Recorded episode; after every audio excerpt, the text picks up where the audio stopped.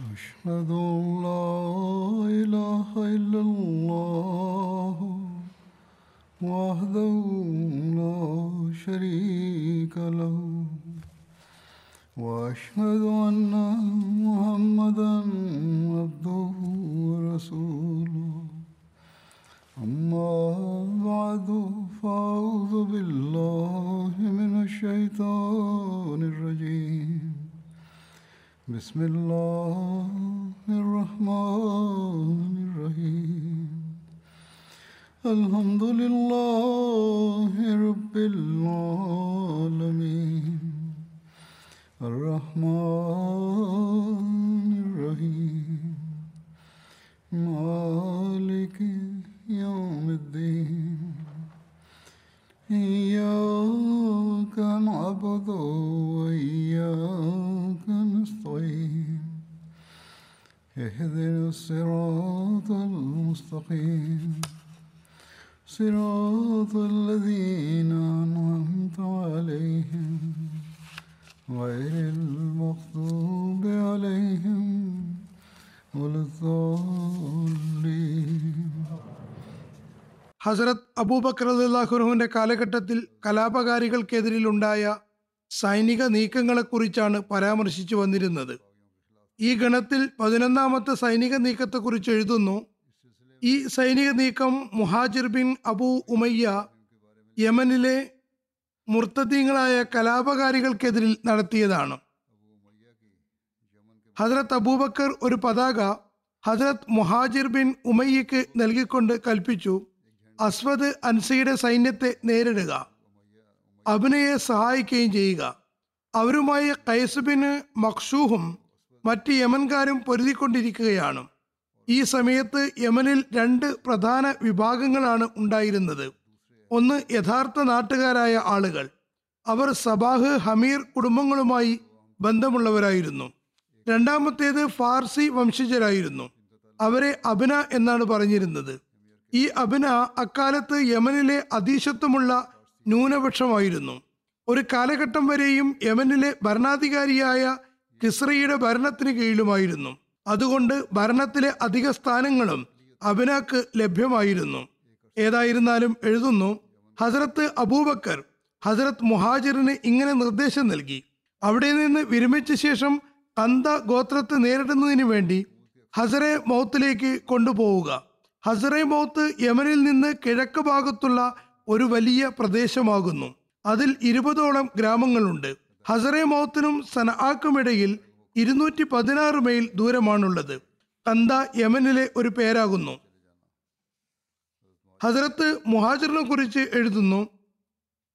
അദ്ദേഹത്തിന്റെ പേര് Muhajir bin Abu Umayya bin Mughira bin Abdullah എന്നായിരുന്നു. ഹസരത്ത് മുഹാജിർ ബിൻ അബു ഉമയ്യ ഉമ്മുൽ മുമിനീൻ ഹസരത്ത് ഉമ്മേ സൽമയുടെ സഹോദരനായിരുന്നു. അദ്ദേഹം ബദർ യുദ്ധത്തിൽ മുഷരിക്കങ്ങളുടെ ഭാഗത്ത് നിന്നാണ് പങ്കെടുത്തത്. ആ ദിവസം അദ്ദേഹത്തിന്റെ രണ്ട് സഹോദരങ്ങളായ ഹിഷാമും മസൂദും കൊല്ലപ്പെട്ടു. അദ്ദേഹത്തിന്റെ ശരിയായ പേര് വലീദ് എന്നായിരുന്നു. അതിനെ നബിസലല്ലാഹു അലൈവല്ലം മാറ്റിയതാണ്. ഒരു നിവേദനത്തിൽ പറയുന്നു മുഹാജിർ തബൂക്ക് യുദ്ധത്തിൽ പിന്നിലായി പോയിരുന്നു നബിസലല്ലാഹു അലൈവല്ലം യുദ്ധത്തിൽ നിന്ന് തിരിച്ചു വന്നപ്പോൾ അദ്ദേഹത്തോട് നീരസത്തിലായി. ഒരു ദിവസം ഹസ്രത്ത് ഉമ്മേ സൽമ നബിസല്ലാഹു അലൈഹി വസ്ലമിന്റെ തല കഴുകി കൊടുക്കുകയായിരുന്നു. അപ്പോൾ അവർ പറഞ്ഞു എനിക്ക് ഏതെങ്കിലും ഒരു സംഗതി എങ്ങനെ പ്രയോജനപ്പെടാനാണ്? കാരണം അങ്ങ് എന്റെ സഹോദരനോട് നീരസത്തിലാണ്. ഹസരത്ത് ഉമ്മേ സൽമ നബിസല്ലാഹു അലൈഹി വസ്ലമിൽ ഇക്കാര്യത്തിൽ അല്പം ആർദ്രതയും വാത്സല്യത്തിന്റെയും ഭാവങ്ങൾ കണ്ടപ്പോൾ അവർ തന്റെ ഖാദിമയോട് മുഹാജിറിനെ വിളിച്ചു കൊണ്ടുവരാൻ ആംഗ്യം കാണിച്ചു. മുഹാജിർ വീണ്ടും വീണ്ടും തന്റെ ഒഴികഴിവ് വിവരിച്ചു കൊണ്ടിരുന്നു അവസാനം നബി സല്ലാ അലൈഹി അദ്ദേഹത്തിന്റെ ഒഴികഴിവ് സ്വീകരിക്കുകയും അദ്ദേഹത്തോട് തൃപ്തിപ്പെടുകയും ചെയ്തു. അദ്ദേഹത്തെ കന്തയിലെ കൈകാര്യകർത്താവായി നിശ്ചയിച്ചു. പക്ഷെ അദ്ദേഹം രോഗിയായി. അവിടെ പോകാൻ കഴിഞ്ഞില്ല. അപ്പോൾ അദ്ദേഹം സിയാദിനോട് അദ്ദേഹത്തിന് ജോലികൾ കൂടി ചെയ്യാൻ എഴുതുകയുണ്ടായി. പിന്നെ അദ്ദേഹം സുഖം പ്രാപിച്ചപ്പോൾ ഹജ്രത് അബൂബക്കർ അദ്ദേഹത്തിന്റെ ഇമാറത്ത് പുനഃസ്ഥാപിച്ചു. അദ്ദേഹത്തെ നെജ്റാൻ മുതൽ യമനിലെ അവസാന അതിർത്തി വരേക്കും ഭരണാധിപനായി നിശ്ചയിക്കുകയും യുദ്ധത്തിന് കൽപ്പന നൽകുകയും ചെയ്തു. സിഹാക്ക് ബിൻ ഫൈറോസ് പറയുന്നു ഏറ്റവും ആദ്യം യമനിൽ നബി സല്ലല്ലാഹു അലൈഹി വസല്ലമയുടെ കാലത്ത് തന്നെ ഇർത്തിദാദ് അഥവാ മതനിരാസം തുടങ്ങി. അതിന്റെ കാരണക്കാരൻ സുൽ കുമാർ അബ്ഹല ബിൻ കാബ് ആയിരുന്നു. അയാൾ അസ്വദ് അൻസി എന്ന പേരിൽ അറിയപ്പെട്ടു തുടങ്ങി. അസ്വദ് അൻസി യമനിലെ ഗോത്രമായ ബനു അൻസിന്റെ നേതാവായിരുന്നു. കറുത്ത വർഗക്കാരനായതുകൊണ്ട് അസ്വദ് എന്നാണ് പറയപ്പെട്ടിരുന്നത്. ഒരു നിവേദനത്തിൽ അയാളുടെ അബ്ഹല ബിൻ കാബ് എന്നതിന് പകരം Ayhala bin Kaab bin Awf bin Ansi എന്നാണ് പേര് വന്നിട്ടുള്ളത്. അസ്വദ് അൻസിയുടെ വിളിപ്പേര് സുൽ ഹുമാർ എന്നായിരുന്നു. കാരണം എല്ലാ സമയത്തും അയാൾ തുണി പൊതിച്ചു നടന്നിരുന്നു. ചിലരുടെ അഭിപ്രായത്തിൽ ഈ പേര് ലഹരിയിൽ മതോന്മത്തനായിരുന്നത് കൊണ്ടാണ് വന്നത്. ചില നിവേദനങ്ങളിൽ അയാളുടെ പേര് സുൽ ഹിമാർ എന്ന് വന്നിട്ടുണ്ട്. അതിനുള്ള കാരണം എന്തെന്നാൽ അസ്വദിന്റെ പക്കൽ ഇണക്കിയ ഒരു കഴുത ഉണ്ടായിരുന്നു. അതിനോട് അതിന്റെ യജമാനന്റെ മുന്നിൽ സുജൂത് ചെയ്യാൻ പറഞ്ഞാൽ സുജൂത് ചെയ്യുമായിരുന്നു. ഇരിക്കാൻ പറഞ്ഞാൽ ഇരിക്കുമായിരുന്നു. നിൽക്കാൻ പറഞ്ഞാൽ നിൽക്കുമായിരുന്നു. ചിലരുടെ വീക്ഷണത്തിൽ അയാളുടെ സുൽഹിമാർ എന്ന് പേര് പറയാനുള്ള കാരണം അയാൾ ഇങ്ങനെ പറയുമായിരുന്നു. എന്നിൽ വെളിപ്പെടുന്ന ആൾ കഴുതപ്പുറത്തേറിയാണ് വരുന്നത്. എഴുതുന്നു അസ്വദ് തന്റെ വിളിപ്പേര് റഹ്മാനിൽ യമീൻ എന്നാണ് വെച്ചിരുന്നത്. മുസൈലിമ തന്റെ പേര് റഹ്മാനുൽ യമാമ എന്ന് വെച്ചതുപോലെ. അയാൾ തനിക്കുമേൽ വഹി ഉണ്ടാകുന്നു എന്നും അത് മുഖേന ശത്രുക്കളുടെ എല്ലാ പദ്ധതികളെക്കുറിച്ചും നേരത്തെ തന്നെ അറിവ് ലഭിക്കുന്നു എന്നും പറഞ്ഞിരുന്നു. അസ്വദ് മായാജാലക്കാരനായിരുന്നു. ജനങ്ങൾക്ക് അത്ഭുതകരമായ കൺകെട്ടി വിദ്യകൾ കാണിച്ചു കൊടുത്തിരുന്നു. ബുഖാരിയുടെ നിവേദനമനുസരിച്ച് തിരുനബി സല്ലാഹു അലൈഹി സ്വലമിന് സ്വപ്നത്തിൽ നേരത്തെ തന്നെ രണ്ട് കള്ള നുബൂത്തുവാദികൾ പുറപ്പെടുമെന്ന് അറിയിപ്പ് ലഭിച്ചിരുന്നു. ഹസ്രത്ത് അബു ഹുറൈറ റളിയല്ലാഹു അൻഹു നിവേദനം ചെയ്യുന്നു. ബൈന അനനായി മുൻ ഇതാ أعطيت خزائن الأرض فوضي في يدي سواران من ذهب فكبر علي وأهماني فأوهي إلي أن انفخهما فنفختهما فطارا فأولتهما الكذابين الذين أنا بينهما. സാഹിബ സൻ ആ വ സാഹിബൽ യമാമ. നബിസല്ലാഹു അലൈഹി സ്വല്ലം പറഞ്ഞു ഞാൻ ഉറങ്ങുകയായിരുന്നപ്പോൾ സ്വപ്നത്തിൽ എനിക്ക് ഭൂമിയുടെ ഖജനാവുകൾ നൽകപ്പെടുകയുണ്ടായി. എന്റെ കൈകളിൽ രണ്ട് സ്വർണ വളകൾ വളകൾ വെക്കുകയുണ്ടായി. അതെനിക്ക് അസ്വസ്ഥമായി അനുഭവപ്പെട്ടു. അപ്പോൾ അള്ളാഹു അതിൽ രണ്ടിലും ഊതുക എന്നെനിക്ക് വഹി നൽകി. ഞാൻ അതിലേക്ക് ഊതിയപ്പോൾ അവ അപ്രത്യക്ഷമായി. ഞാൻ അതുകൊണ്ട് രണ്ട് കള്ളവാദികളെയും അതിന് നടുവിലാണ് ഞാൻ എന്നുമാണ് മനസ്സിലാക്കിയത്. അതായത് സൻആക്കാരനായ അസ്വദ് അൻസിയും യമാമക്കാരനായ മുസൈലിമയും. ബുഖാരിയുടെ നിവേദനത്തിൽ ഹസ്രത്ത് ഇബിൻ അബ്ബാസ് നിവേദനം ചെയ്യുന്നു. എനിക്ക് നബി സല്ലല്ലാഹു അലൈഹി വസ്ലം സ്വപ്നം പറഞ്ഞു തന്നു. നബി സല്ലല്ലാഹു അലൈഹി വസല്ലം പറയുന്നു ഞാൻ ഉറങ്ങുകയായിരുന്നു. എന്റെ രണ്ട് കൈകളിലും സ്വർണവളകൾ വെക്കപ്പെട്ടു. അതിൽ ഞാൻ പരിഭ്രാന്തനാവുകയും അത് മോശമാണെന്ന് മനസ്സിലാക്കുകയും ചെയ്തു. അപ്പോൾ എന്നോട് പറയപ്പെട്ടു ഞാൻ അവയ്ക്കുമേൽ ഊതി. അപ്പോൾ അവ ധൂളിയായിപ്പോയി. അതായത് അള്ളാഹുൽ എന്ന് പറയപ്പെട്ടപ്പോൾ എന്ന് സാരം. ഞാൻ അതിനെ ഇങ്ങനെ വ്യാഖ്യാനിച്ചു. രണ്ട് കള്ളവാദികൾ എനിക്കെതിരെ പുറപ്പെടുന്നതാണ്. നിവേദകൻ ഉബൈദുള്ള പറയുന്നു ആ രണ്ടു പേരിലൊന്ന് അൻസി ആയിരുന്നു. അയാളെ യമനിൽ ഫൈറോസ് ആണ് വധിച്ചത്. രണ്ടാമത്തേത് മുസൈലിമ കസാബ്.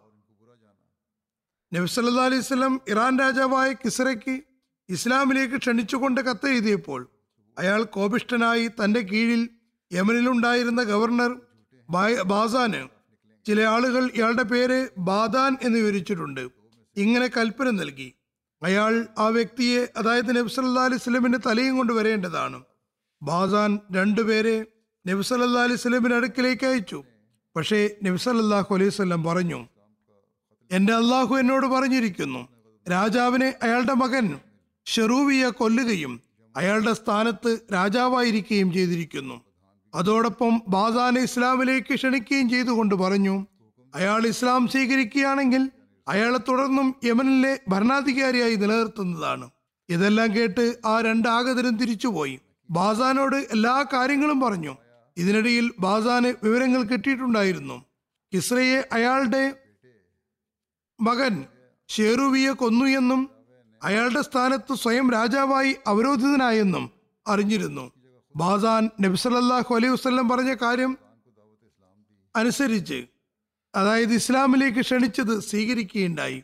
നബിസല്ലാ അലൈഹി സ്വലം അയാളെ തുടർന്നും യമനിലെ ഭരണാധികാരിയായി നിശ്ചയിച്ചു. ഈ കത്തിനെ സംബന്ധിച്ച് അതായത് ഇസ്ലാമിലേക്ക് ക്ഷണിച്ചതിനെ പറ്റിയും കിസറ പറഞ്ഞതിനെ കുറിച്ചും ഹസ്രത്ത് മുസ്ലിം മൗദ് ഒരു സ്ഥലത്ത് വിവരിക്കുന്നുണ്ട്. അബ്ദുല്ലാബിനു ഹുസാഫ പറയുന്നു ഞാൻ കിസ്രയുടെ സവിധത്തിലെത്തിയപ്പോൾ അകത്തേക്ക് കടക്കാൻ അനുമതി ചോദിക്കുകയും അത് നൽകപ്പെടുകയും ചെയ്തു. ഞാൻ മുന്നോട്ട് കടന്ന് നബി സല്ലാ അലൈഹി സ്വലമിയുടെ കത്ത് കിസ്രയുടെ കയ്യിൽ കൊടുത്തു. അയാൾ വിവർത്തകനോട് വായിച്ചു കേൾപ്പിക്കാൻ പറഞ്ഞു. വിവർത്തകൻ അതിന്റെ തർജമ കേൾപ്പിച്ചപ്പോൾ കിസ്ര ദേഷ്യം കൊണ്ട് കത്ത് കീറുകയുണ്ടായി. അബ്ദുല്ലാ ബിൻ ഹുസാഫ ഈ വിവരം നബി അലിസ്ലമിനെ അറിയിച്ചപ്പോൾ നബി അലിസ്ലം പറഞ്ഞു കിസ്ര നമ്മുടെ കത്തിനോട് ചെയ്തതുപോലെ അള്ളാഹു അയാളുടെ ഭരണാധിപത്യത്തോടും ചെയ്യുന്നതാണ്. കിസ്രയുടെ ഈ പെരുമാറ്റത്തിന് കാരണം എന്തെന്നാൽ അറേബ്യയിലുള്ള യഹൂദികൾ റോമൻ സാമ്രാജ്യത്തിൽ നിന്ന് രക്ഷപ്പെട്ട് ഇറാൻ ഭരണകൂടത്തിന് കീഴിൽ വന്നിട്ടുണ്ടായിരുന്നു.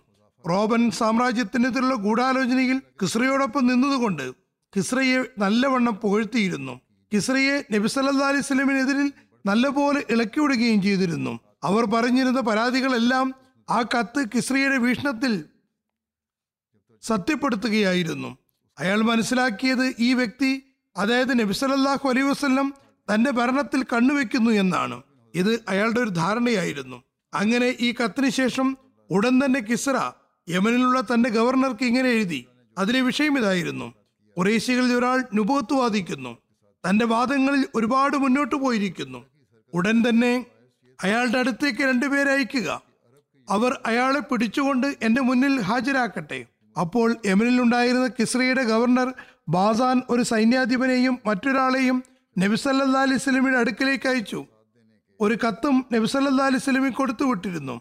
ആ കത്ത് കിട്ടിയ ഉടൻ തന്നെ ഇവരോടൊപ്പം കിസ്രയുടെ ദർബാറിൽ ഹാജരാകണമെന്ന് എഴുതിയിരുന്നു. ആ സൈന്യാധിപൻ ആദ്യം മക്കയിലേക്കാണ് പോയത്. തായിഫിനടുത്തെത്തിയപ്പോൾ നബിസല്ലാ സ്വലം മദീനയിലാണ് താമസിക്കുന്നതെന്ന് അയാൾക്ക് മനസ്സിലായി. അങ്ങനെ അവർ അവിടെ നിന്ന് മദീനയിലേക്ക് പോയി. മദീനയിലെത്തി അയാൾ നബിസല്ലാ അലിസ്ലിനോട് പറഞ്ഞു അതായത് കിസ്ര യമനിലെ ഗവർണർ മുഖേന കൽപ്പിച്ചത് എന്തെന്നാൽ താങ്കളെ പിടിച്ചുകൊണ്ട് അയാളുടെ സവിധത്തിൽ ഹാജരാക്കണം. താങ്കൾ ഈ കൽപ്പന നിരാകരിക്കുകയാണെങ്കിൽ താങ്കളെയും കൊല്ലുന്നതാണ് താങ്കളുടെ സമുദായത്തെയും നശിപ്പിക്കുന്നതാണ് താങ്കളുടെ രാജ്യത്തെയും നശിപ്പിക്കും. അതുകൊണ്ട് താങ്കൾ ഞങ്ങളുടെ കൂടെ തീർച്ചയായും പുറപ്പെടുക. നബി സല്ലാ അലൈഹി സ്വലം അയാളുടെ ഈ വർത്തമാനം കേട്ടപ്പോൾ പറഞ്ഞു ശരി രാവിലെ നിങ്ങൾ എന്നെ കാണാൻ വരിക. നബി സല്ലാഹു അലൈഹി വല്ലം രാത്രിയിൽ അള്ളാഹുവിനോട് ദുവാ ചെയ്തു. പ്രതാപവാനായ അള്ളാഹു രാത്രി തന്നെ നബി സല്ലാഹു അലൈഹി സ്വലമിനെ അറിയിച്ചു. ഇസ്രയുടെ അപമര്യാദയ്ക്ക് ശിക്ഷ എന്ന നിലയ്ക്ക് അയാളുടെ മകനെ അയാൾക്ക് മേൽ അധികാരിയാക്കിയിരിക്കുന്നു. അങ്ങനെ ജമാദിയുൽ ഊല പത്താം തീയതി തിങ്കളാഴ്ച അയാളെ വധിക്കുന്നതാണ്. ചില നിവേദനങ്ങളിൽ പറയുന്നു നബി സല്ലല്ലാഹു അലൈഹി പറഞ്ഞു ഇന്നത്തെ ദിവസം രാത്രി അള്ളാഹു അയാളെ വധിച്ചിരിക്കുന്നു ഒരുപക്ഷെ ആ രാത്രി ഊല പത്താം തീയതി ആയിരിക്കാം. അങ്ങനെ രാവിലെ ആയപ്പോൾ നബി സല്ലല്ലാഹു അലൈഹി സ്വലം അവർ രണ്ടുപേരെയും വിളിച്ചു. അവർക്ക് പ്രവചനം കേൾപ്പിച്ചു കൊടുത്തു. തുടർന്ന് നബി സല്ലല്ലാഹു അലൈഹി വസല്ലം ബാസാനുള്ള കത്തിൽ ഇങ്ങനെ എഴുതി. അള്ളാഹു എന്നെ അറിയിച്ചിരിക്കുന്നു. കിസ്ര ഇന്ന ദിവസം ഇന്ന മാസം വധിക്കപ്പെടുന്നതാണ്. ഈ കത്ത് യമനിലെ ഗവർണർക്ക് കിട്ടിയപ്പോൾ അയാൾ പറഞ്ഞു അദ്ദേഹം സത്യപ്രവാചകനാണെങ്കിൽ ഇത് ഇങ്ങനെ തന്നെ സംഭവിക്കുന്നതാണ്. അല്ലെങ്കിൽ അദ്ദേഹത്തിനും അദ്ദേഹത്തിന്റെ രാജ്യത്തിനും നല്ലതായിരിക്കില്ല. കുറച്ചു കാലത്തിന് ശേഷം ഇറാനിലെ ഒരു കപ്പൽ യമനിലെ തുറമുഖത്ത് നങ്കൂരമിട്ടു. ഗവർണർക്ക് ഇറാനിലെ രാജാവിന്റെ ഒരു കത്ത് കൊടുത്തു. അതിലുണ്ടായിരുന്ന മുദ്ര കണ്ടപ്പോൾ യമനിലെ ഗവർണർ പറഞ്ഞു മദീനയിലെ നബി പറഞ്ഞത് സത്യമാണ്. ഇറാന്റെ രാജാധികാരം മാറിയിരിക്കുന്നു. ഈ കത്തിൽ മറ്റൊരു രാജാവിന്റെ മുദ്രയാണുള്ളത്. അയാൾ ആ കത്ത് തുറന്നു. അതിൽ ഇങ്ങനെ എഴുതിയിരുന്നു? യമനിലെ ഗവർണറായ ബാസാന് ഇറാനിലെ ഷെറൂവിയ എഴുതുന്നത്. ഞാൻ എന്റെ പിതാവ് അതായത് നേരത്തെ ഉണ്ടായിരുന്ന കിസ്രയെ വധിച്ചിരിക്കുന്നു. എന്തുകൊണ്ടെന്നാൽ അയാൾ രാജ്യത്തെ രക്തച്ചൊച്ചിലുള്ള മാർഗങ്ങൾ തുറന്നിരിക്കുന്നു. രാജ്യത്തിലെ വന്നിരായ ആളുകളെ വധിക്കുന്നു. സാധാരണക്കാർക്ക് മേൽ ആക്രമണം നടത്തുന്നു. എന്റെ ഈ കത്ത് നിങ്ങൾക്ക് കിട്ടിയാൽ ഉടൻ തന്നെ എല്ലാ നേതാക്കന്മാരോടും എന്നോടുള്ള അനുസരണം പ്രഖ്യാപിക്കാൻ പറയുക. ഇതിനു മുമ്പ് എന്റെ പിതാവ് അറേബ്യയിലെ നബിയെ പിടികൂടാൻ നൽകിയിരുന്ന കൽപ്പന ഞാൻ റദ്ദാക്കുന്നു. ഈ കത്ത് വായിച്ചപ്പോൾ ബാസാൻ എത്രത്തോളം പ്രഭാവിതനായെന്നാൽ ഇസ്ലാം സ്വീകരിക്കുകയും തങ്ങൾ ഇസ്ലാം സ്വീകരിച്ചു എന്ന് നബി സല്ലല്ലാഹു അലൈഹി സ്വലമിനെ അറിയിക്കുകയും ചെയ്തു. ദീപാച്ച തഫ്സിൽ ഖുറാൻ എന്ന ഗ്രന്ഥത്തിലാണ് ഹസ്രത് മുസ്ലിം തലാൻഹു ഈ വിവരണം എഴുതിയിട്ടുള്ളത്. ബാസാൻ മരണപ്പെട്ടപ്പോൾ നബി സല്ലല്ലാഹു അലൈഹി വസല്ലം തന്റെ അമീർമാരെ യമനിലെ വിവിധ സ്ഥലങ്ങളിൽ കൈകാര്യകർത്താക്കളാക്കി. മഹാസുബിന് ജബൽ യമന്റെയും ഹിസർ മൗത്തിന്റെയും പ്രദേശങ്ങളിലെ മൊല്യമായിരുന്നു അതുകൊണ്ട് അദ്ദേഹം ആ പ്രദേശങ്ങളിൽ പര്യടനം നടത്തിക്കൊണ്ടിരുന്നു. അസ്വദ് ഒരു ജ്യോതിഷ്യൻ ആയിരുന്നു. യമനിന്റെ തെക്കുഭാഗത്താണ് താമസിച്ചിരുന്നത്. അയാൾ കൺകെട്ടും പ്രാസഭംഗിയുള്ള സംസാരവും കാരണം ജനശ്രദ്ധ ആകർഷിച്ചിരുന്നു. അയാൾ നുബൂത്തുവാദവും ഉന്നയിച്ചു. അയാൾ തന്റെ പക്കൽ മലക്ക് വരുന്നുവെന്നും എല്ലാ കാര്യങ്ങളെയും പറഞ്ഞു തരുന്നുവെന്നും ശത്രുക്കളുടെ പദ്ധതികളും രഹസ്യങ്ങളും വെളിപ്പെടുത്തി തരുന്നുവെന്നും പറഞ്ഞിരുന്നു. അങ്ങനെ സാധാരണക്കാരും പാമരന്മാരുമായ ഒരു വലിയ സംഘം അയാൾക്ക് ചുറ്റിലും കൂടി. വാസ്തവത്തിൽ അസ്വദ് അൻസി യമൻ യമൻകാർക്ക് മാത്രമെന്ന മുദ്രാവാക്യം ഉയർത്തിയിരുന്നു. യമനിലെ ആളുകൾ ഈ പ്രാദേശികവാദത്തിൽ ഏറെ ആകൃഷ്ടരായി. ഈ മുദ്രാവാക്യം വളരെ പഴക്കമുള്ളതാണ്. ഇന്നും ഇതാണ് ഉപയോഗിച്ചു വരുന്നത്. ലോകത്ത് ഫസാദ് പരത്തുന്നത് ഈ കാരണം കൊണ്ട് തന്നെയാണ്. ഏതായിരുന്നാലും യമനിൽ ഇസ്ലാം നല്ലപോലെ കയറിയിട്ടില്ലായിരുന്നു. അതുകൊണ്ട് ജനങ്ങൾ അന്യരുടെ അധികാരത്തിൽ നിന്ന് സ്വതന്ത്രരാകുന്നതിന് വേണ്ടി അസ്വദിന്റെ പ്രാദേശിക വാദത്തെ അംഗീകരിച്ചുകൊണ്ട് അയാളോടൊപ്പം കൂടി. ഈ ആശങ്കാജനകമായ അറിയിപ്പുകൾ മദീനിലെത്തിയപ്പോൾ നബി സല്ലല്ലാഹു അലൈഹി വസല്ലം മൗത്ത യുദ്ധത്തിലെ ശൂതാക്കളുടെ പ്രതികാരം ചോദിക്കാനും വടക്ക് ഭാഗത്തു നിന്നുള്ള ആക്രമണത്തെ തടയുന്നതിനും വേണ്ടി ഹജറത്ത് ഉസാമ ബിൻ സെയ്ദിന്റെ സൈന്യത്തെ തയ്യാറാക്കുന്നതിൽ വ്യാപൃതനായിരുന്നു. നബി സല്ലല്ലാഹു അലൈഹി വസല്ലം യമനിലെ നേതാക്കന്മാർക്ക് സന്ദേശം അയച്ചു. അതായത് സ്വന്തം നിലയ്ക്ക് അസ്വദിനെ നേരിടുക. ഉസാമയുടെ സൈന്യം വിജയിച്ചു തിരിച്ചു വന്നാൽ ഉടൻ തന്നെ അവരെ യമനിലേക്ക് അയക്കുന്നതാണ്. അസ്വദ് അൻസയുടെ സൈന്യത്തിൽ എഴുന്നൂറ് അശ്വഭടന്മാർ ഉണ്ടായിരുന്നു. അയാൾ വലിയ സൈന്യം തയ്യാറാക്കിയിരുന്നു. ഒട്ടകപ്പട ഇതിനു പുറമെയായിരുന്നു. പിന്നീട് അയാളുടെ ശക്തി വർദ്ധിച്ചു വന്നു. മസ്ജഹ് ഗോത്രത്തിൽ അമർ ബിൻ മഹദി കറബ് അയാളുടെ പകരക്കാരനായിരുന്നു. അമർ ബിൻ മഹദി കറബ് യമനിലെ അറിയപ്പെടുന്ന പോരാളിയും കവിയും പ്രഭാഷകനുമായിരുന്നു. അയാളുടെ കുടുംബപ്പേര് അബൂ സൂർ എന്നായിരുന്നു. ഹിജിരി പത്താം വർഷം അയാൾ തന്റെ ഗോത്രമായ ബനു സുബൈദിന്റെ സംഘത്തോടൊപ്പം നബി സല്ലല്ലാഹു അലൈഹി സ്വലമിന്റെ സവിധത്തിലെത്തി ഇസ്ലാം സ്വീകരിച്ചിരുന്നു. പിന്നെ നബി സല്ലല്ലാഹു അലൈഹി സ്വലം ഒഫാത്തായതിനു ശേഷം അയാൾ മുർത്തദ്ദായി എന്നാൽ പിന്നീട് സത്യത്തിലേക്ക് തിരിച്ചു വന്നു. ഖാദിസിയ യുദ്ധത്തിൽ പ്രകടമായ സേവനങ്ങൾ കാഴ്ചവെച്ചു. ഹസരത്ത് ഉമർ അള്ളാഹുൻഹുവിന്റെ ഖിലാഫത്തിന്റെ അവസാന നാളുകളിലാണ് വഫാത്തായത്. എഴുതുന്നു അസവദ് അൻസി ആദ്യം നെജറാൻ വാസികളെ ആക്രമിച്ചുകൊണ്ട് ഹസരത്ത് ഉമർ ബിൻ ഹസമിനെയും ഖാലിദ് ബിൻ സയ്യിദിനെയും അവിടെ നിന്ന് പുറത്താക്കി. അതിനുശേഷം അയാൾ സൻആയെ ആക്രമിച്ചു. അവിടെ ഹസരത്ത് ഷെഹർ ബിൻ ബാസാൻ അയാളെ നേരിട്ടു. പക്ഷേ അദ്ദേഹം ഷഹീദായി. ഹസരത്ത് മുഹാസുബിൻ ജബൽ ആ ദിവസങ്ങളിൽ സൻആയിൽ തന്നെ ഉണ്ടായിരുന്നു. എന്നാൽ ഈ അവസ്ഥയെ പരിഗണിച്ചുകൊണ്ട് ഹസരത്ത് അബൂ മൂസയുടെ അടുത്തേക്ക് മഹാരിബിലേക്ക് പോയി. അവിടെ നിന്ന് അവർ രണ്ടുപേരും ഹസറെ മൗത്തിലേക്ക് പോവുകയുണ്ടായി. അങ്ങനെ അസ്വദ് അൻസി യമനിലെ എല്ലാ പ്രദേശത്തും ആധിപത്യം നേടി. അസ്വദ് അൻസി ഹസരത്ത് ഷെഹർ ബിൻ ബാസാന്റെ ഷഹാദത്തിന് ശേഷം അദ്ദേഹത്തിന്റെ ഭാര്യയെ നിർബന്ധപൂർവം വിവാഹം കഴിച്ചു. അവരുടെ പേര് മർസുബാന എന്നായിരുന്നു. ചില നിവേദനങ്ങൾ പ്രകാരം ആസാദ് എന്നായിരുന്നു.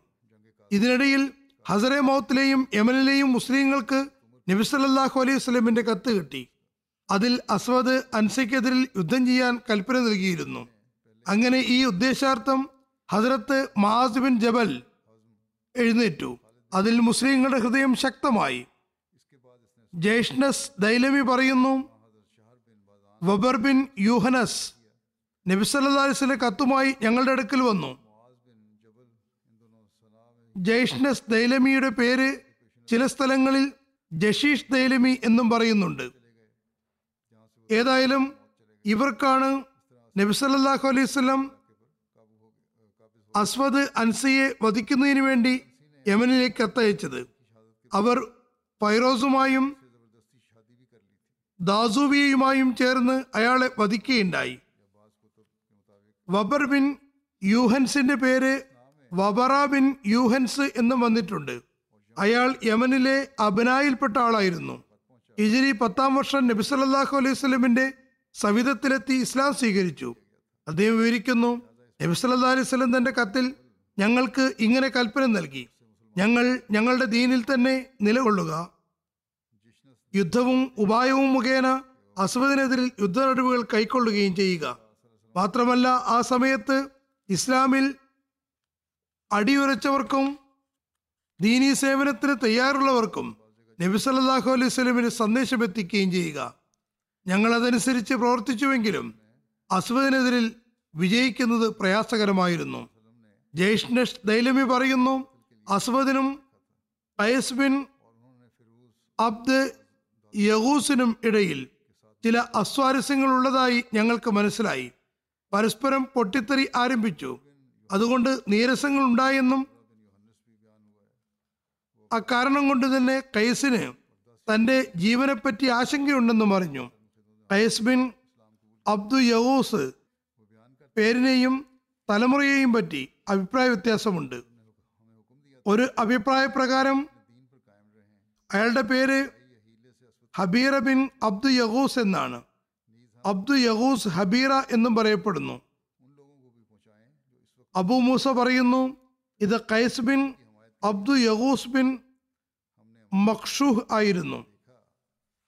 ഒരഭിപ്രായ പ്രകാരം അദ്ദേഹം സഹാബി അല്ലായിരുന്നു. എന്നാൽ മറ്റൊരു അഭിപ്രായത്തിൽ അദ്ദേഹം നബി സല്ലല്ലാഹു അലൈഹി വസല്ലമയുമായി കൂടിക്കാഴ്ച നടത്തുകയും നബി സല്ലല്ലാഹു അലൈഹി വസല്ലം ഹദീസുകൾ നിവേദനം ചെയ്യുകയും ചെയ്തിട്ടുണ്ട്. ഇദ്ദേഹം അസദ് അൻസിയെ കൊല ചെയ്യുന്നവരിൽ ഉൾപ്പെടുന്നു. അമ്രബിൻ മഹദ് മഹദി കർബിന്റെ സഹോദരി പുത്രനുമാണ് ഇയാൾ യമനിൽ മുർത്തതായവരിൽ ഉൾപ്പെടുന്നു. പിന്നീട് ഇസ്ലാമിലേക്ക് തിരിച്ചു വന്നു. ഇറാഖ് വിജയത്തിലും കാദ്സിയ യുദ്ധത്തിലും ഇദ്ദേഹത്തിന് വളരെ അറിയപ്പെടുന്ന പേരാണ്. ഇദ്ദേഹം നഹാവന്ത് യുദ്ധത്തിലും പങ്കെടുത്തിരുന്നു. സിഫിൻ യുദ്ധത്തിൽ ഹസരത്ത് അലിയുടെ കൂടെയാണ് ഷഹീദായത്. ജയ്ഷ്നഷ് ദൈലമി പറയുന്നു ഞങ്ങൾ കൈസിനെ ഇസ്ലാമിലേക്ക് ക്ഷണിച്ചു. അദ്ദേഹത്തിന് ഇബ്സലിന്റെ സന്ദേശം എത്തിക്കുകയും ചെയ്തു. ആ സമയത്ത് ഞങ്ങൾ ആകാശത്ത് നിന്ന് ഇറങ്ങി ഇതുപോലെയാണ് അയാൾക്ക് അനുഭവപ്പെട്ടത്. അതുകൊണ്ട് ഉടൻ തന്നെ ഞങ്ങൾ പറഞ്ഞത് അംഗീകരിച്ചു. അതുപോലെ ഞങ്ങൾ മറ്റുള്ളവരുമായും കത്തിടപാടുകൾ നടത്തി. വിവിധ ഗോത്ര തലവന്മാരും അസ്വദിനോട് പൊരുതാൻ തയ്യാറായിരുന്നു. അവർ ഞങ്ങളോട് കത്തുകൾ മുഖേന സഹായം വാഗ്ദാനം ചെയ്തു. ഞങ്ങൾ അതിനുള്ള മറുപടിയിൽ ഇങ്ങനെ എഴുതി ഞങ്ങൾ അവസാന തീരുമാനമെടുത്ത് മറുപടി തരുന്നതുവരെയും തങ്ങളുടെ സ്ഥാനങ്ങളിൽ നിന്ന് അനങ്ങരുത്. കാരണം നബ്സലാസ്ലമിന്റെ സന്ദേശം വന്നത് കാരണം അസുവനെതിരെ നടപടിയെടുക്കേണ്ടത് അനിവാര്യമായിരുന്നു. അങ്ങനെ നബ്സല്ലാ അലൈഹി നജറാനിലെ എല്ലാ ആളുകൾക്കും അസുവദിനെ സംബന്ധിച്ച് എഴുതിയിരുന്നു. അവരെല്ലാം നബി സല്ലാ അലൈഹി സ്വല്ലാം പറഞ്ഞത് അംഗീകരിച്ചു. ഈ വിവരണങ്ങൾ അസ്വദിനെ കിട്ടിയപ്പോൾ അയാൾക്ക് തന്റെ ദുരന്ത പര്യവസാനം കാണപ്പെട്ടു തുടങ്ങി. ജയ്ഷ്ണേഷ് ദൈലമി പറയുന്നു എനിക്കൊരു ഉപായം തോന്നി. ഞാൻ അസ്വദിന്റെ ഭാര്യയായ ആസാദിന്റെ അടുക്കൽ ചെന്നു. അവർ ഷെഹർ ബിൻ ബാസാന്റെ ഭാര്യയായിരുന്നു. അസ്വദ് ഷെഹർ ബിൻ ബാസാനെ കൊല ചെയ്തതിന് ശേഷം അവരെ വിവാഹം കഴിച്ചതാണ്. ഞാൻ അവരോട് അസ്വദിന്റെ കൈകളാൽ അവരുടെ ആദ്യ ഭർത്താവ് ഹസ്രത് ഷെഹർ ബിൻ ബാസാൻ ഷഹീദായതും അദ്ദേഹത്തിന്റെ കുടുംബത്തിലെ മറ്റാളുകളുടെ കൊലപാതകവും അദ്ദേഹത്തിനുണ്ടായ നിന്ദിതയും പ്രയാസങ്ങളും അവരെ ഓർമ്മപ്പെടുത്തി. അവരോട് അസ്വദിനെതിരിൽ സഹായിക്കാൻ വേണ്ടി അഭ്യർത്ഥിച്ചു. അവരതിന് സന്തോഷപൂർവം തയ്യാറായിക്കൊണ്ട് പറഞ്ഞു അള്ളാഹുവാണേ ഞാൻ അസ്വദിനെ അള്ളാഹുവിന്റെ എല്ലാ സൃഷ്ടികളിലും വെച്ച് ഏറ്റവും മോശമായി മനസ്സിലാക്കുന്നു. അയാൾ അള്ളാഹുവിന്റെ ഒരവകാശത്തെയും ആദരിക്കുന്നില്ല. അള്ളാഹു ഹറാമാക്കിയ വസ്തുക്കളിൽ നിന്ന് വിട്ടുനിൽക്കുന്നുമില്ല. ഏതായാലും നിങ്ങൾ തീരുമാനം എടുത്താൽ എന്നെ അറിയിക്കുക. ഞാൻ ഈ കാര്യത്തിൽ ഉപായമനയുന്നതാണ്. അവസാനം ഒരു സമ്പൂർണ ആസൂത്രണത്തോടൊപ്പം അസ്വദ് അൻസിയുടെ ഈ ഭാര്യയുടെ സഹകരണത്തോടെ അസ്വദ് അൻസിയെ ഒരു രാത്രി അയാളുടെ കൊട്ടാരത്തിൽ പ്രവേശിച്ച് വധിക്കുകയുണ്ടായി. നേരം പുലർന്നപ്പോൾ ഈ പ്രത്യേക അടയാളത്തോടുകൂടി ഞങ്ങൾ കോട്ടയുടെ ചുമരിൽ കയറി നിന്ന് ഇങ്ങനെ വിളിച്ചു പറഞ്ഞു. മുർത്തതും കലാപകാരിയുമായ അസ്വാദൻസി തന്റെ പര്യവസാനത്തിലേക്ക് എത്തിച്ചേർന്നിരിക്കുന്നു. തുടർന്ന് മുസ്ലിങ്ങളും കാഫ്രീങ്ങളും കോട്ടയുടെ ചുറ്റും ഒരുമിച്ച് കൂടി. അവർ സുബയുടെ ബാങ്ക് കൊടുത്തുകൊണ്ട് പറഞ്ഞു അഷദു അന്ന മുഹമ്മദ് റസൂലുള്ള. അതായത് മുഹമ്മദ് സല്ലല്ലാഹു അലൈഹി വസല്ലം അള്ളാഹുവിന്റെ ദൂതനാണെന്ന് ഞാൻ സാക്ഷ്യം വഹിക്കുന്നു. അസ്വദ് അൻസി വ്യാജനാകുന്നു. തുടർന്ന് അയാളുടെ തല ജനങ്ങൾക്ക് മുന്നിലേക്ക് വലിച്ചെറിഞ്ഞു. അങ്ങനെ ഈ ഫിത്തന മൂന്ന് മാസം വരെ മറ്റു നിവേദനമനുസരിച്ച് നാല് മാസത്തോളം കത്തിപ്പടർന്നതിന് ശേഷം തണുക്കുകയുണ്ടായി. എല്ലാ അമീർമാരും കൈകാര്യകർത്താക്കളും തന്താങ്ങളുടെ പ്രദേശങ്ങളിൽ പതുപോലെ പോലെ കർമ്മനിരതരായി. ഹസരത് മുഹാസിബിന് ജബൽ അവർക്ക് ഇമാമത്ത് വഹിച്ചിട്ടുണ്ടായിരുന്നു. അസ്മദ് അൻസിയുടെ വധവും അയാളുടെ സൈന്യത്തിന്റെ പരാജയവും പ്രസ്തുത ഫിത്രിയുടെ പര്യവസാനത്തെയും കുറിച്ച് നബി സല്ലല്ലാഹു അലൈഹി സ്വലമിന് സന്ദേശം അയച്ചിരുന്നു. പക്ഷേ അതിനു മുമ്പേ നബിസല്ലാ അലൈഹി സ്വലം ഒഫാത്തായിട്ടുണ്ടായിരുന്നു നിവേദനങ്ങളിൽ ഇങ്ങനെയും പറയുന്നു നബി സല്ലല്ലാഹു അലൈഹി സ്വലം ഒഫാത്തിന് മുമ്പേ തന്നെ അസ്മദ് അൻസിയുടെ വധത്തെക്കുറിച്ച് അയാൾ കൊല്ലപ്പെട്ട അതേ രാത്രി തന്നെ വഹി മുഖേന അറിയിപ്പ് ലഭിച്ചിരുന്നു. നബി സല്ലല്ലാഹു അലൈഹി വസല്ലം അടുത്ത ദിവസം രാവിലെ സഹാബാക്കൾക്ക് അതേക്കുറിച്ച് അറിയിപ്പ് നൽകിയിരുന്നു. ഫൈറോസ് ആണ് അയാളെ കൊന്നത് എന്നും പറഞ്ഞിരുന്നു. ഹസരത്ത് അബൂബക്കർ ഖിലാഫത്തിൽ ഉപവിഷ്ടതിനു ശേഷം കിട്ടിയ ആദ്യത്തെ സന്തോഷ വാർത്ത അസ്വദ് അൻസയുടെ വധത്തെക്കുറിച്ചായിരുന്നു. അസ്വദിന്റെ വധത്തെക്കുറിച്ച് നബി സല്ലല്ലാഹു അലൈഹി വസല്ലം രാത്രിയാണ് വാർത്ത കിട്ടിയത്. അടുത്ത ദിവസം രാവിലെ നബി സല്ലല്ലാഹു അലൈഹി വസല്ലം വഫാത്താവുകയും ചെയ്തു. ഒരു നിവേദനമനുസരിച്ച് അസ്വദിന്റെ മര മരണവാർത്തയുമായി മദീനയിൽ ആളെത്തുമ്പോൾ നബി സല്ലല്ലാഹു അലൈഹി സ്വലമിനെ മറവടക്കുകയായിരുന്നു. മറ്റു നിവേദനത്തിൽ പറയുന്നു അസ്വദിന്റെ വധത്തെക്കുറിച്ച് നബി സല്ലല്ലാഹു അലൈഹി ഒഫാത്തിന് പത്ത് പന്ത്രണ്ട് ദിവസത്തിന് ശേഷമാണ് മദീനയിൽ വിവരമെത്തിയത് എന്നാണ്. അപ്പോഴേക്കും ഹസ്രത്ത് അബൂബക്കർ ഖലീഫയായി തിരഞ്ഞെടുക്കപ്പെട്ടിട്ടുണ്ടായിരുന്നു. ഇത് സംബന്ധിച്ച് വിവിധ നിവേദനങ്ങളുണ്ട്. ഏതായാലും ഈ സംഭവം ആ ദിവസങ്ങളിലെ കാര്യമാണ്. എട്ട് പത്ത് ദിവസം മുമ്പോ ശേഷമോ ആയിരിക്കാം. അസ്വദിന്റെ വധത്തിന് ശേഷം സൻആയിൽ പഴയതുപോലെ ഇസ്ലാമിക ഭരണം സ്ഥാപിതമായി. പക്ഷേ യമനിൽ വീണ്ടും ഒരിക്കൽ കൂടി കലാപം ആരംഭിച്ചു. നബി സല്ലാ അലൈഹി വസല്ലമയുടെ വഫാത്തിനെ കുറിച്ച് യമനിൽ ചർച്ചയായപ്പോൾ നന്നായി വന്ന അവസ്ഥ വീണ്ടും മോശമാകാൻ തുടങ്ങി. ഐസ് ബിൻ അബ്ദു യഹൂസ് ഇയാൾ ഫൈറോസിനും ബാസിബിയയ്ക്കും ഒപ്പം ചേർന്ന് അസ്വദിനോടൊപ്പം കലാപകാരി ആയിട്ടുണ്ടായിരുന്നതാണ്. അയാൾ അവരുടെ സഹായത്തോടു കൂടിയാണ് അസ്വദിനെ കൊല ചെയ്തത്. ഇപ്പോൾ വീണ്ടും ഇസ്ലാമിനോടുള്ള കൂറിൽ നിന്നും പിന്മാറുകയാണ്. അയാൾ കഴിവും ദൃഢനിശ്ചയമുള്ള വ്യക്തിയായിരുന്നു. മാത്രമല്ല പ്രാദേശിക വാഗ്ദത്തിൽ ഉന്മത്തനുമായിരുന്നു. യമനിൽ ഫാർസുകളുടെ അധികാരത്തെ സംബന്ധിച്ച് എപ്പോഴും അസ്വസ്ഥത പ്രകടിപ്പിച്ചിരുന്നു.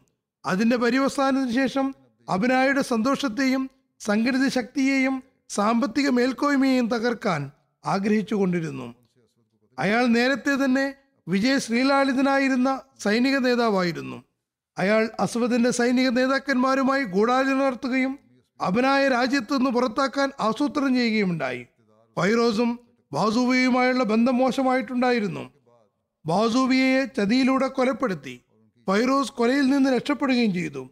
ഫൈറോസ് ഹസരത്ത് അബൂബക്കറിന് തന്റെയും അബിനായുടെയും കൂറിനെ സംബന്ധിച്ച് അറിയിപ്പ് കൊടുത്തുകൊണ്ട് ഇങ്ങനെ അപേക്ഷിച്ചു. ഞങ്ങളെ സഹായിച്ചാലും ഞങ്ങൾ ഇസ്ലാമിന് വേണ്ടി എല്ലാ ത്യാഗത്തിനും തയ്യാറാണ്. എഴുതുന്നു നബിസ്വല്ലാസ്ലം ഒഫാത്തായപ്പോൾ ഇസ്രൈ മൗത്തിന്റെ പ്രദേശങ്ങളിൽ നബി സല്ലല്ലാഹു അലൈഹി വസല്ലമിന്റെ കൈകാര്യകർത്താവ് സിയാദ് ബിൻ ലബീദ് ആയിരുന്നു. സിയാദ് ബിൻ ലബീദ് നബി സല്ലല്ലാഹു അലൈഹി വസല്ലമിന്റെ സഹാബിയുമായിരുന്നു. അതിനകത്ത് സിയാദിന്റെ ഒരു മകനായിരുന്നു അബ്ദുല്ല അക്ബ സാനിയയിൽ എഴുപത് സുഹൃത്തുക്കളോടൊപ്പം നബിസ്വല്ലാ അലൈഹി സ്വലമിന്റെ സവിധത്തിൽ ഹാജരായി ഇസ്ലാം സ്വീകരിക്കുകയുണ്ടായി. ഇസ്ലാം സ്വീകരിച്ച് മദീനയിൽ തിരിച്ചെത്തിയ ഉടൻ തന്നെ അദ്ദേഹം തന്റെ ഗോത്രമായ ബനു ബയാസയുടെ വിഗ്രഹം തച്ചുടക്കുകയുണ്ടായി അവർ വിഗ്രഹാരാധകരായിരുന്നു. തുടർന്ന് നബി സല്ലല്ലാഹു അടുക്കൽ മക്കയിലേക്ക് പോയി. അവിടെ തന്നെ താമസമാക്കി. പിന്നെ നബിസലാഹു അലൈഹി വസ്ലം മദീനയിലേക്ക് ഹിജ്രത്ത് ചെയ്തപ്പോൾ അദ്ദേഹവും ഹിജ്രത്ത് ചെയ്തു. അതുകൊണ്ട് ഹസ്രത്ത് സിയാദ് മുഹാജിർ അൻസാരി എന്നാണ് അറിയപ്പെടുന്നത്. അതായത് മുഹാജിറുമാണ് അൻസാരിയുമാണ്. ഹസ്രത്ത് സിയാദ് ബദർ ഉഹദ് ഹന്തക്ക് തുടങ്ങി. എല്ലാ യുദ്ധങ്ങളിലും നബി സല്ലല്ലാഹു അലൈഹി വസല്ലമയുടെ കൂടെ ഉണ്ടായിരുന്നു. നബി സല്ലല്ലാഹു അലൈഹി വസല്ലം ഹിജ്റത്ത് ചെയ്ത് മദീനയിലെത്തി. ബനു ബയാസ ഗോത്രത്തിന്റെ മൊഹല്ലയിലൂടെ പോകുമ്പോൾ ഹദ്രത്ത് സിയാദ് സ്വാഗതം ചെയ്തുകൊണ്ട് താമസിക്കാൻ തന്റെ വീട് നബിസല്ലാഹു അലൈഹി സ്വലമിനുൽ സമർപ്പിച്ചു. അപ്പോൾ നബി വസല്ലം പറഞ്ഞു എന്റെ ഒട്ടകത്ത് സ്വതന്ത്രമാക്കി വിടുക. അത് സ്വയം താവളം കണ്ടെത്തുന്നതാണ്. ഇജിരി ഒമ്പതാം വർഷം മുഹറത്തിൽ നബി സല്ലല്ലാഹു അലൈഹി വസല്ലം സദക്കയും സക്കാത്തും പിരിക്കുന്നതിന് വേണ്ടി പല പിരിവുകാരെയും നിശ്ചയിച്ചിരുന്നു. അതിൽ ഹസരത്ത് സിയാദിനെ ഹസറെ മൗത്തിന്റെ പ്രദേശങ്ങളിൽ പിരിവുകാരനായി നിശ്ചയിക്കുകയുണ്ടായി. ഹസരത്ത് ഉമർ അള്ളാഹുനുഹുവിന്റെ കാലഘട്ടം വരെയും അദ്ദേഹം ഈ സേവനത്തിൽ തന്നെ നിരതനായിരുന്നു. ഈ സ്ഥാനത്ത് നിന്ന് വിരമിച്ചതിന് ശേഷം അദ്ദേഹം കൂഫയിൽ താമസമാക്കുകയും അവിടെ ഹിജറ നാൽപ്പത്തി ഒന്നിൽ വഫാത്താവുകയും ചെയ്തു. ഹജറത്ത് മുഹാജിർ നജ്റാനിലേക്ക് പോയതിനെ സംബന്ധിച്ച് ഇങ്ങനെ രേഖപ്പെടുത്തിയിരിക്കുന്നു. ഹജറത്ത് അബൂബക്കർ സിദ്ദീഖ് തയ്യാറാക്കിയ പതിനൊന്ന് സൈന്യങ്ങളിൽ ഏറ്റവും അവസാനത്തേത്. ഹജറത്ത് മുഹാജിർ ബിൻ ഉമയ്യയുടെ സൈന്യം ആയിരുന്നു. ഇത് മദീനയിൽ നിന്ന് യമനിലേക്ക് പുറപ്പെട്ടു. ഇവരോടൊപ്പം മുഹാജിറുകളുടെയും അൻസാറുകളുടെയും സഹാബാക്കളടങ്ങുന്ന ഒരു സംഘവും ഉണ്ടായിരുന്നു ഈ സൈന്യം മക്കയിലൂടെ പോകുമ്പോൾ ഇത്താബിൻ ഉസൈദിന്റെ സഹോദരനും മക്കയിലെ അമീറുമായ ഹാലിദ് ബിൻ ഉസൈദും അവരോടൊപ്പം കൂടുകയുണ്ടായി. ഈ സൈന്യം തായിഫ് തായിഫിലൂടെ കടക്കുമ്പോൾ അബ്ദുറഹ്മാൻ ബിൻ ആസ് തന്റെ കൂട്ടുകാരോടൊപ്പം ഈ സൈന്യത്തിൽ ചേർന്നു. ഇതേപോലെ വഴിയിൽ വിവിധ ഗോത്രക്കാരായ ആളുകൾ അദ്ദേഹത്തോടൊപ്പം അദ്ദേഹത്തോടൊപ്പം സൈന്യത്തിൽ ഭാഗഭാക്കായി അങ്ങനെ ഈ വലിയൊരു സൈന്യം മുന്നോട്ട് നീങ്ങുകയാണ്. അമ്രബിന് മഹദി കർബും കയസ്ബിന് മക്ഷൂഹും അറസ്റ്റായതിനെ കുറിച്ച് എഴുതുന്നു. നേരത്തെയും ഈ സംഭവം വിവരിച്ചതാണ്. അമ്രബിന് മഹദി കർബ് തന്റെ ധീരതയിലും ശക്തിയിലും അഭിരമിച്ചുകൊണ്ട് ഇസ്ലാമിക ഭരണത്തിനെതിരിൽ കലാപം തുടങ്ങി. ഐസ് ബിൻ അബ്ദു യഹൂസും കൂടെ ഉണ്ടായിരുന്നു. ഇവർ രണ്ടുപേരും ഓരോ ഗോത്രത്തിലും പോയി അവർ മുസ്ലിങ്ങൾക്കെതിരിൽ ഇളക്കിക്കൊണ്ട് കലാപത്തിന് പ്രേരിപ്പിച്ചുകൊണ്ടിരുന്നു. അതിന്റെ പരിണിതിയിൽ നജ്റാനിലെ ക്രിസ്ത്യൻ സമൂഹം ഒഴികെ അവർ നബി സല്ലല്ലാഹു അലൈഹി വസല്ലമയുമായി സൗഹൃദ ഉടമ്പടി ഉണ്ടാക്കിയിരുന്നു. ഹജറത്ത് അബൂബക്കറിന്റെ കാലത്തും തങ്ങളുടെ ഉടമ്പടിയിൽ നിലനിൽക്കുകയുണ്ടായി. ഇവരൊഴികെ ബാക്കി എല്ലാ ഗോത്രങ്ങളും അമ്രബിന് മഹദി കർബിന്റെ കൂടെ കൂടുകയും മുസ്ലിങ്ങൾക്കെതിരെ നിൽക്കുകയും ചെയ്തു. അള്ളാഹുവിന്റെ കുതിരത്ത് നോക്കുക യമൻകാർക്ക് ഹജറത്ത് മുഹാജിറിന്റെ വലിയ സൈന്യം യമനിലേക്ക് വരുന്നു എന്ന മുന്നറിയിപ്പ് കിട്ടാൻ തുടങ്ങിയപ്പോൾ യമൻകാർ പരിഭ്രമിക്കുകയും ഹജറത്ത് മുഹാജിറിന്റെ സൈന്യത്തെ അഭിമുഖീകരിക്കാൻ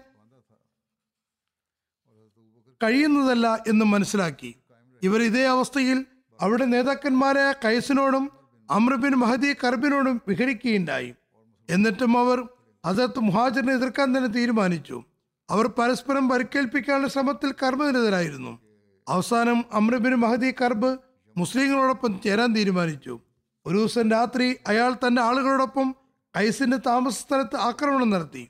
അയാളെ പിടിച്ചുകെട്ടി മുഹാജിറിന്റെ സവിധത്തിൽ കൊണ്ടുവന്നു. പക്ഷേ ഹസരത്ത് മുഹാജിർ കൈസിനെ മാത്രം ബന്ധനസ്ഥനാക്കാൻ താല്പര്യപ്പെട്ടില്ല. മറിച്ച് അതോടൊപ്പം തന്നെ അമ്രബിൻ മഹദി കർബിനെയും ബന്ദിയാക്കി. അവർ രണ്ടുപേരെയും ഇടയും അവസ്ഥ ഹസരത്ത് അബൂബക്കറിനെ എഴുതി അറിയിക്കുകയും ചെയ്തു. അവർ രണ്ടുപേരെയും ഹസരത്ത് അബൂബക്കറിന്റെ സവിധത്തിലേക്ക് അയച്ചു. അങ്ങനെ കൈസും അമ്രബിൻ മഹദി കർബും ഹസരത്ത് അബൂബക്കറിന്റെ മുന്നിലെത്തി. ഹസരത്ത് അബൂബക്കർ കൈസിനോട് പറഞ്ഞു നിങ്ങൾ അള്ളാഹുവിന്റെ ദാസന്മാർക്ക് മേൽ ആക്രമണം നടത്തിക്കൊണ്ട് അവർ വധിക്കുകയാണോ? നിങ്ങൾ വിശ്വാസികൾ ഒഴിവാക്കി മുഷരിക്കങ്ങളെയും മുർത്തതുകളായ കരാപകാരികളെയും സുഹൃത്തുക്കളാക്കുകയാണോ. ഇതേക്കുറിച്ച് വ്യക്തമായ കുറ്റം തെളിയിക്കപ്പെടുകയാണെങ്കിൽ ഹസരത്ത് അബൂബക്കർ അയാളെ വധിക്കണമെന്ന് തീരുമാനിച്ചിരുന്നു. ഐസ് ബാസുവിയെ വധിക്കാനുള്ള ഗൂഢാലോചനയും അത് ഭാഗവാക്കുകയും ചെയ്തതിനെക്കുറിച്ച് തീർത്തും നിഷേധിച്ചു. ഇത് വളരെ രഹസ്യമായി ചെയ്ത കാര്യമായിരുന്നു. അതുകൊണ്ട് അതേക്കുറിച്ച് കൈസിനെതിരിൽ ഒരു വ്യക്തമായ തെളിവും കിട്ടിയില്ല. അങ്ങനെ ഹസരത്ത് അബൂബക്കർ തെളിവില്ലാത്തതിനാലും വധത്തിൽ പങ്കില്ലെന്ന് പറഞ്ഞതിനാലും അയാളെ വെറുതെ വിടുകയുണ്ടായി. ഹജറത്ത് അബൂബക്കർ അമ്രബിന് മഹദിയെ കർബിനോട് പറഞ്ഞു എല്ലാ ദിവസവും പരാജയപ്പെടുകയും നിന്റെ വലയം കുടുസുകയും ചെയ്യുന്നതിൽ നിനക്ക് നിന്ദ്യത അനുഭവപ്പെടുന്നില്ലേ? നിങ്ങൾ ഈ ദീനിനെ സഹായിക്കുകയാണെങ്കിൽ അള്ളാഹു നിങ്ങൾക്ക് ഉയർന്ന സ്ഥാനങ്ങൾ നൽകുന്നതാണ്. പിന്നെ അദ്ദേഹം അവരെ സ്വതന്ത്രരാക്കി അതായത് അവർ രണ്ടുപേരെയും അതായത് അമ്രനെയും കൈസിനെയും അവരുടെ ഗോത്രങ്ങളുടെ ചുമതലയും ഏൽപ്പിച്ചു. അമ്രു പറഞ്ഞു ഞാൻ അമീർ മോമിന്റെ ഉപദേശങ്ങൾ തീർച്ചയായും സ്വീകരിക്കുന്നതാണ്. വീണ്ടും ഈ തെറ്റ് ആവർത്തിക്കുന്നതല്ല. അങ്ങനെ അവർ രണ്ടുപേരെയും കുറിച്ച് വ്യക്തമായ തെളിവുകൾ ഇല്ലായിരുന്നു. അവരുടെ നേതൃസ്ഥാനവും അറിവും പരിഗണിച്ചുകൊണ്ട് അവർക്ക് മാപ്പ് കൊടുക്കുകയുണ്ടായി.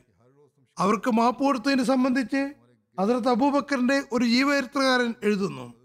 അബൂബക്കർ വളരെ ദീർഘദർശിയും ക്രാന്തദർശിയും പരിണിതപരത്തെക്കുറിച്ച് നല്ലപോലെ മനസ്സിലാക്കുന്ന ആളുമായിരുന്നു. കാഠിന്യം പ്രവർത്തിക്കേണ്ട അവസരങ്ങളിൽ കഠിനമായി തന്നെ പെരുമാറി. മാപ്പ് കൊടുക്കേണ്ട ഇടങ്ങളിൽ മാപ്പ് കൊടുക്കുകയും ചെയ്തു. അദ്ദേഹം ഗോത്രങ്ങളിലെ ചിന്നിച്ചിതറിയ ആളുകളെ ഇസ്ലാമിക പതാകയ്ക്ക് കീഴിൽ ഒരുമിച്ച് കൂട്ടുന്നതിൽ താല്പര്യവും ആഗ്രഹവുമുള്ള വ്യക്തിയായിരുന്നു. അദ്ദേഹത്തിന്റെ യുക്തിപൂർവമായ രാഷ്ട്രീയ നീക്കങ്ങൾ ഗോത്ര തലവന്മാർക്ക് സത്യത്തിലേക്ക് തിരിച്ചു വരുന്നതിന് ശേഷം മാപ്പ് നൽകാൻ പര്യാപ്തമായി. അദ്ദേഹം യമനിലെ മുർത്തത് ഗോത്രങ്ങളെ കീഴ്പ്പെടുത്തിയപ്പോൾ അവർക്ക് ഇസ്ലാമിക സാമ്രാജ്യത്തിന്റെ പ്രതാപവും മുസ്ലിങ്ങളുടെ ആദരയുക്തമായ അവസ്ഥയും വിജയവും ശക്തിയും അവരുടെ ഉറച്ച തീരുമാനങ്ങളെക്കുറിച്ചും ബോധ്യപ്പെടുത്തി. അത് ഗോത്രങ്ങൾ അംഗീകരിക്കുകയും ഇസ്ലാമിക ഭരണത്തിന് കീഴിൽ വരികയും ഖലീഫ റസൂൽ അനുസരിക്കാൻ തയ്യാറാവുകയും ചെയ്തു. അബൂബക്കർ ഗോത്ര തലവന്മാരുമായി സുദൃഢ ബന്ധമുണ്ടാക്കാനും കാഠിന്യത്തിന് പകരം സൗമ്യമായി പെരുമാറുന്നതും ഉചിതമാണെന്ന് കരുതി. അങ്ങനെ അവരുടെ ശിക്ഷകൾ ഒഴിവാക്കുകയും അവരോട് സൗമ്യ സംഭാഷണം നടത്തുകയും ചെയ്തു. ഗോത്രങ്ങൾക്കുള്ളിൽ അവരുടെ പ്രതാപത്തെ ഇസ്ലാമിനും മുസ്ലിങ്ങൾക്കും പ്രയോജനപ്രദമായി ഉപയോഗപ്പെടുത്തുകയും ചെയ്തു. അദ്ദേഹം അവരുടെ ഇടർച്ചകളെ പുറത്തു കൊടുത്തു. അവരുമായി നല്ല രീതിയിൽ പെരുമാറി. ഐസ് ബിൻ യഹൂസിനോടും അമ്ര ബിൻ മഹദി കർബിനോടും ഇങ്ങനെയാണ് പെരുമാറിയത്. അവർ രണ്ടുപേരും അറേബ്യയിലെ യോദ്ധാക്കളും ബുദ്ധിമാന്മാരുമായിരുന്നു. അവരെ നഷ്ടപ്പെടുത്തുന്നത് ഉചിതമാണെന്ന് അബൂബക്കർ കരുതിയില്ല. അദ്ദേഹം അവരെ ഇസ്ലാമിലേക്ക് വേണ്ടി ഊർള്ളവരാക്കാനും പരിശ്രമിച്ചു കൊണ്ടിരുന്നു. ഇസ്ലാമിനും മതനിരാസത്തിനും ഇടയിലുണ്ടായിരുന്ന തടസ്സങ്ങളിൽ നിന്ന് അവരെ പുറത്തേക്ക് കൊണ്ടുവന്നു. അബൂബക്കർ അമ്രബിന് മഹദി കർബിനെ മോചിപ്പിച്ചു. അതിനുശേഷം പിന്നീട് ഒരിക്കലും മുർത്തതായിട്ടില്ല. മറിച്ച് ഇസ്ലാം സ്വീകരിക്കുകയും നല്ലപോലെ മുസ്ലിമായിട്ട് തന്നെ ജീവിതം നയിക്കുകയും ചെയ്തു. അള്ളാഹു അദ്ദേഹത്തെ സഹായിച്ചു. അദ്ദേഹം ഇസ്ലാമിക വിജയങ്ങളിൽ കാര്യക്ഷമമായി ഭാഗവാക്കായി. ഐസൻ തന്റെ ചെയ്തികളിൽ ലജ്ജിതനായിരുന്നു. അബൂബക്കർ അദ്ദേഹത്തിന് മാപ്പ് കൊടുത്തു. അറേബ്യയിലെ ഈ രണ്ട് യുദ്ധ നിപുണർക്ക് മാപ്പ് കൊടുത്തത് കാരണം വളരെ ദൂരെ വ്യാപക സൽഫലങ്ങൾ ഉളവായി. അബൂബക്കർ അങ്ങനെ അവരുടെ ഹൃദയങ്ങളെ ഒരുമിച്ച് ചേർത്തു. അവർ മുർത്തതായതിനു ശേഷം ഭയവും പ്രത്യാശയും കാരണം ഇസ്ലാമിലേക്ക് തിരിച്ചു വന്നു. അദ്ദേഹം അഷ് അസ്ബിൻ ഐസിന് മാപ്പ് കൊടുത്തു. അങ്ങനെ സിദ്ദീഖ് അലി അള്ളാഹുൻഹു അവരുടെ ഹൃദയങ്ങളെ ബന്ദിയാക്കി. അവരുടെ ഹൃദയങ്ങളുടെ രാജാവായി. ഭാവിയിൽ ഇവർ ഇസ്ലാമിന്റെ സഹായത്തിനും മുസ്ലിങ്ങളുടെ ശക്തിക്കും കാരണമായി. അതായത് ഒരു ബലാത്കാരവുമില്ലായിരുന്നു. മറിച്ച് ഹൃദയപൂർവം ഇസ്ലാം സ്വീകരിക്കുകയും ഹസരത്ത് അബൂബക്കറിനെ അനുസരിക്കുകയും ചെയ്തു. ഹസരത്ത് മുഹാജർ നജറാനിൽ നിന്ന് ലഹജിയ എന്ന സ്ഥലത്തേക്ക് പുറപ്പെട്ടു. കുതിരസവാരിക്കാർ അവരുടെ സംഘത്തെ വളഞ്ഞപ്പോൾ അവർ അഭയാചന നടത്തി. പക്ഷേ മുഹാജിർ അവർക്ക് അഭയം നൽകാൻ തയ്യാറായില്ല. അപ്പോൾ ജനങ്ങൾ രണ്ടായി വിഭജിക്കപ്പെട്ടു. അതിലൊരു സംഘം മദർത്ത് മുഹാജിറുമായി അജീബ് എന്ന സ്ഥലത്ത് ഏറ്റുമുട്ടി. അജീബ് യമനിലുള്ള ഒരു സ്ഥലമാണ്. അതിർത്ത് മുഹാജിറിന്റെ മറ്റു പടയാളികൾ അതിർത്ത് അബ്ദുല്ലാന്റെ നേതൃത്വത്തിൽ അക്കാബസിന്റെ വഴിയിലൂടെ അവരെ നേരിട്ടു. ഓടിപ്പോകുന്ന ശത്രുക്കൾ എല്ലാ വഴിയിലും കൊല്ലപ്പെട്ടുകൊണ്ടിരുന്നു. യമനിലെ പ്രദേശമായ ആലാബയിൽ ബനു അക്ക് കലാപം തുടങ്ങിയപ്പോഴാണ് അവർക്ക് അക്കാബസ് എന്ന് പേര് നൽകിയത്. ഹജറത്ത് മുഹാജർ നെജറാനിൽ നിന്ന് ലഹ്ജ എന്ന സ്ഥലത്തേക്ക് പുറപ്പെട്ടു. കുതിരസവാരിക്കാർ അവരുടെ സംഘത്തെ വളഞ്ഞപ്പോൾ അവർ അഭയാചന നടത്തി. പക്ഷേ മുഹാജിർ അവർക്ക് അഭയം നൽകാൻ തയ്യാറായില്ല. അപ്പോൾ ജനങ്ങൾ രണ്ടായി വിഭജിക്കപ്പെട്ടു. അതിലൊരു സംഘം അതിർത്ത് മുഹാജിറുമായി അജീബ് എന്ന സ്ഥലത്ത് ഏറ്റുമുട്ടി. അജീബ് യമനിലുള്ള ഒരു സ്ഥലമാണ്. അതിർത്ത് മുഹാജിറിന്റെ മറ്റു പടയാളികൾ അതിർത്ത് അബ്ദുല്ലാഹിന്റെ നേതൃത്വത്തിൽ അഹാബസിന്റെ വഴിയിലൂടെ അവരെ നേരിട്ടു ഓടിപ്പോകുന്ന ശത്രുക്കൾ എല്ലാ വഴിയിലും കൊല്ലപ്പെട്ടുകൊണ്ടിരുന്നു. യമനിലെ പ്രദേശമായ ആലാബിൽ ബനു അക്ക് കലാപം തുടങ്ങിയപ്പോഴാണ് അവർക്ക് അഹാബസ് എന്ന പേര് നൽകിയത്. ഈ മോശപ്രകൃതമുള്ള ആളുകളുമായി യുദ്ധം നടന്ന ഈ വഴി തരീഖുൽ അഹാബസ് എന്ന് അറിയപ്പെടാൻ തുടങ്ങി. ഹസ്രത്ത് മുഹാജിർ സൻആയിൽ എത്തിയതിനെ കുറിച്ച് എഴുതുന്നു. ഹസ്രത്ത് മുഹാജിർ അജീബിൽ നിന്ന് തിരിച്ചു. സൻആയിലെത്തിയപ്പോൾ അദ്ദേഹം പിന്തിരിഞ്ഞോടുന്ന വ്യത്യസ്ത ഗോത്രങ്ങളെ പിന്തുടരാൻ കൽപ്പിച്ചു. അവരിൽ പിടിക്കപ്പെട്ടവരെ മുസ്ലിങ്ങൾ വധിക്കുകയുണ്ടായി. കലാപകാരികൾക്കും മാപ്പ് കൊടുത്തില്ല. എന്നാൽ കലാപകാരികൾക്ക് പുറമെ പശ്ചാത്തപിക്കാൻ തയ്യാറവരുടെ പശ്ചാത്താപം സ്വീകരിച്ചു. യുദ്ധവും അക്രമവും ചെയ്യുന്നവർക്ക് മാപ്പ് കൊടുത്തില്ല. പക്ഷേ മറ്റുള്ളവർക്ക് മാപ്പ് നൽകി. അവരുടെ മുൻകാല അവസ്ഥയനുസരിച്ച് അവരോട് പെരുമാറി. അവരിൽ നിന്ന് നന്മ പ്രതീക്ഷിക്കുകയും ചെയ്തു. അടുത്ത വിവരണം കുറച്ച് വിശദമായിട്ടുള്ളതാണ്. അതുകൊണ്ട് ഞാൻ ഇവിടെ നിർത്തുകയാണ്. തുടർന്ന് ഇൻഷാല്ല പിന്നീട് വിവരിക്കുന്നതാണ്.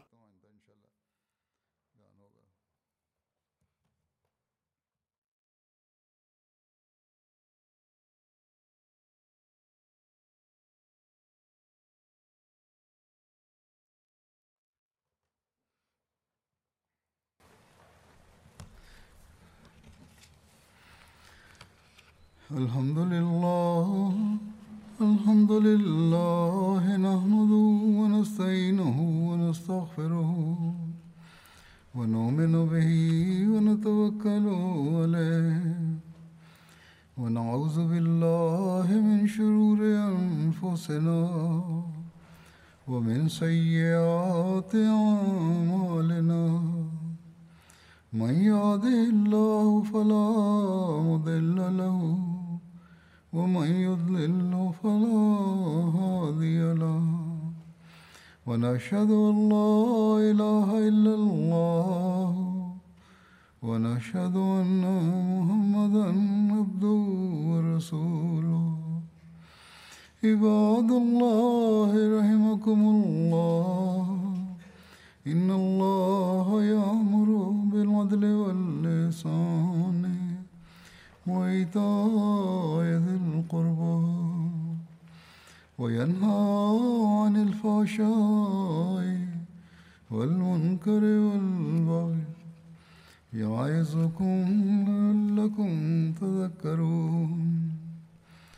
اذكروا الله يذكركم وادعوه يستجب لكم ولذكر الله أكبر.